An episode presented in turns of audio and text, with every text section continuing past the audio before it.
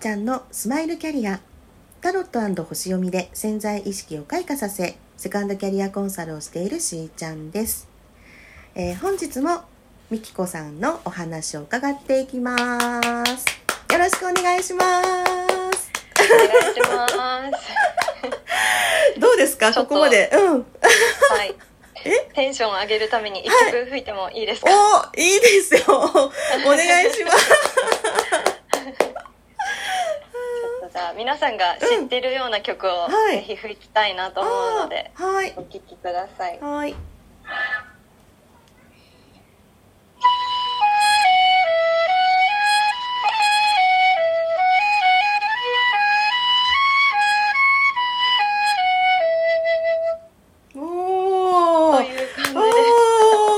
朝だ朝だテールギュントの朝をちょっと吹いてみました。い。やもうこれはみんな聞いたことあるんじゃないかなやっぱりね。うん。そうですよね。なんかやっぱり知ってる曲って多分、そうね。聞いていて楽しいですよね。うん。なんかね学校やっぱり行って朝放送流れる時にこの曲に触れたんですけどあのなんか毎日やっぱりその時知らないで聞いてても覚えてますよねなんかこう耳に残ってる、うん。CM とかで流れてきたりとかするとそうですよね。なんか、うん。あこの曲知ってるとかってあったり、なったりする。うん。はい。なんかね私記憶を本当に遡るとめちゃくちゃちっちゃいその赤ちゃんの時ね。ちっちゃい時からなんか親がやっぱり音楽好きで、レコードの時代だけどね。うん。レコードの時代なんだけどあの名曲アルバムとかあったのよ 今もあんのかな、なんか NHK とかで流れると思うんですけどああいうののなんか名曲100選みたいなレコードがあってそれをねかけてくれてたんですよ朝。なんかめちゃくちゃいい上上層教育。いやいやいやいやもうなんかだからね ぜ今思えばすごいことしてもらってたなって思うんですけどあの、うんうん。全然ただただ音楽好きな父親があのレコードかけてたっていうだけなんだけどなんかそう子供ながらにやっぱ起きれない子だったけどその音楽流れると起きるみたいな。ああすごい。それいいうんめちゃくちゃいい目覚めですね。そうなんですよ。だから音楽かかるとああ朝だみたいな感じ、うん、がすごくねあの今思うと本当贅沢な時間だったなと思って今ねやっぱレコードないんですようち残念ながらもうね。うん、だけどあともう CD とかもそうないですもんね CD さえはもね。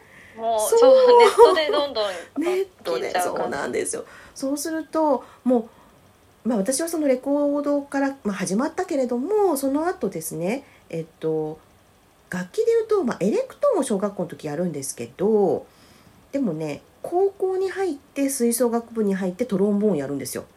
なので、生音に触れるっていうのはもう3年間だけなんだけどものすごい凝縮してやってたのね高校の時。はい。うん、もうねやっぱり生音ってこうもう音って全身にから感じるじゃない。ねね。もう肌からすごい感じそうますそうそうそう。耳じゃないよね、はい。あれね肌もう。を感じます。肌で感じますよね音ね。本当にそのあの感触味わっちゃうといやーもうあのそう忘れられないしだから、まあ、多感な高校生だったっていうのもあるんですがあの生の音を体でか体感するってね経験すると本当ね本当忘れないんですよ。私みきこちゃんにこの間よく覚えてますねってねもう本当しーちゃんの記憶力が本当にすごくて あの皆さんにもお聞かお伝えしたいぐらいこうあ吹奏楽部でやった曲っていうので、う全部覚えてるぐらい曲名をバババババッとすぐあの言ってくださるのがいやいやいやいや。あの恥ずかしいですけど私本当覚えてないので、うんいやいやいやい自やいやいや。何やったかなとか思うんですがたくさんやられてるからよ、うん、もう演ス奏家の方はほらもうありとあらゆるものに触れてるからあれですけど私は本当にもうある意味それしか触れてないんだけど、うん、あのはい。高校生ってみんなね、まあ、大会目指されたりとかされると思うんですが夏休みとかねこう合宿したりとかね、うん、だからうん、こうがっつりやるっていう時があるんだけどやっぱりそのみこちゃんはフルートじゃない。ね、はい。で私トロンボーンなんで、まあ、金管と木管でこう違うとかなんかあるんだよね。その一応オケとかその吹奏楽だとね。うん、で、はいです。なかなかこうパートとかに分かれたら多分一緒にやる練習するってことは多分なくって。でねね合奏とかになった時初めてこう知るっていうかね体感するなんだけど私ねたまたまあなんですけどあの、まあ、仲良かったお友達も何人もがねいらっしゃいますけどその中のやっぱりフルートの方との縁っていうのもあって私ねやっぱフルートほどあんな、まあ、美しくてねもう美のもう象徴みたいなもんですよ。だけど 私がものすごく感じているのはですねもうその美を保つためにはめちゃくちゃ芯強いからねっていう あのそういった人間性を、まあ、見てきたんですよフルートの方って。はい。なんか、まあ、あの、うん本当、他の楽器ももちろんそうだと思うんですけど、うんでも結構骨太な人が、はい。なんかこう性格的な骨太な人が 多い気はします、そうですよね。なんかあのまあ構造上ねあの、まあ、管楽器はみんな息を使うんだけれどフルートってやっぱり本当にこう息そのものブレスなんていうんですかね。その空気の流れそのものがもう直接聞こえているっていう感じの楽器になりますからなんかやっぱり精神的なブレとかも音にものすごく反映しちゃうというか、うん、だからこそなんかこうビシッとこう律するとこ律する。ね。こうなんか鍛えるとこ鍛えるみたいな 結構ストイックな方をたくさん見てきたのでなんかねそうみっこちゃんのなんかその行動力がねすごいとかもうそういうところもあとパキッパキッってこうねあの はっきりこう、ね、返信が早いとか。そうそうそうそう。そういうのとかもすごいなんか通ずるものを感じていてなんかそういうふうにこう、まあ、なっていくにはですねやっぱりこう、まあ、さっきもね聞きましたけどレッスンでの失敗談だったりねなんかこう演奏もっと上手くなりたいだったりすごいこう勉強の意欲がこう出てきてまたこう海外にチャレンジしてねでまた日本に戻ってきて学んで大学に行ってとかっていう風にこうチャレンジしてはちょっとこう、まあ、挫折とか、うん、なんかそういうことを何回もこう繰り返しながらやっぱりねここまで歩んできたのかなと思ってすごい精神面も鍛えられてますよね。そうですね。まあうん。それのやっぱりきっかけっていうのは、私の今の夫との出会いなんですけど、うん。なんかそのあの友人ドイツにはい。遊び,、あの遊びに友人のところに遊びに行くっていうところがきっかけで、まあ、そのもっと勉強したいっていうのがあったのと、うんあとその夫がやっぱり楽しんで仕事をしていたっていう姿を、あの見ていたので、うんうんなんかもうちょっと自分もやりたいって思ったりとかあとは、あの留学挑戦してみたらとかってはいはいはい。結構。軽軽くちょっと近所のその辺行ってきたらみたいな感じで軽くなんか言ってくれたりとかうん。なんか本当にそういうなんかやりたいことがあったらはいはい。もう今今思うんだったら今やった方がいいよっていうような考え方なのへでー。なんかそういう考え方の人がまあ身近にいた,、うんうん。いたっていうのも、うん。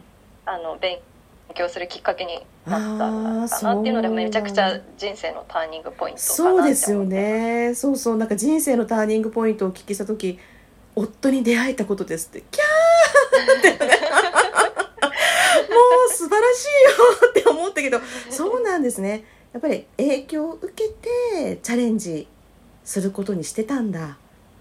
そうですね。うん。もうやっぱり何でももう本当に失敗してもうん。いいじゃんっていうふうにもずっと言ってもらってたので、うん。まあ、私はそのウィーンに行った時に、うん。ウィーンの音楽大学受けたんですけど、まあ、うん不合格になったりとか、うん。まあ、他にもちょっとこういろいろオーディション受けたりとか、コンクール受けたりとかもうん。したんですけど、なかなか思うような結果は振るわなかったんですが、うん。まあ、本当にその時の精神的な支えにもなってくれてたっていうのへは、ー。ありがたいなと思います。そうなんですね。なんかこうチャレンジねしてみたらいいじゃんってこうやっぱり後押ししてくれる自分の夢をね後押ししてくれるって本当これ以上ないなんかもうパートナーだと思うしで今度またそれにねこ打ちひしがれるようなことがねあった時もそこをまた支えてくれるっていや本当のパートナーだよねっていう。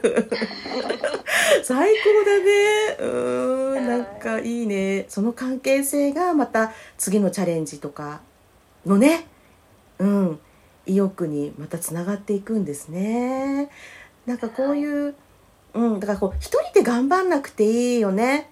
だからうんうん。うんなんかそう。うん。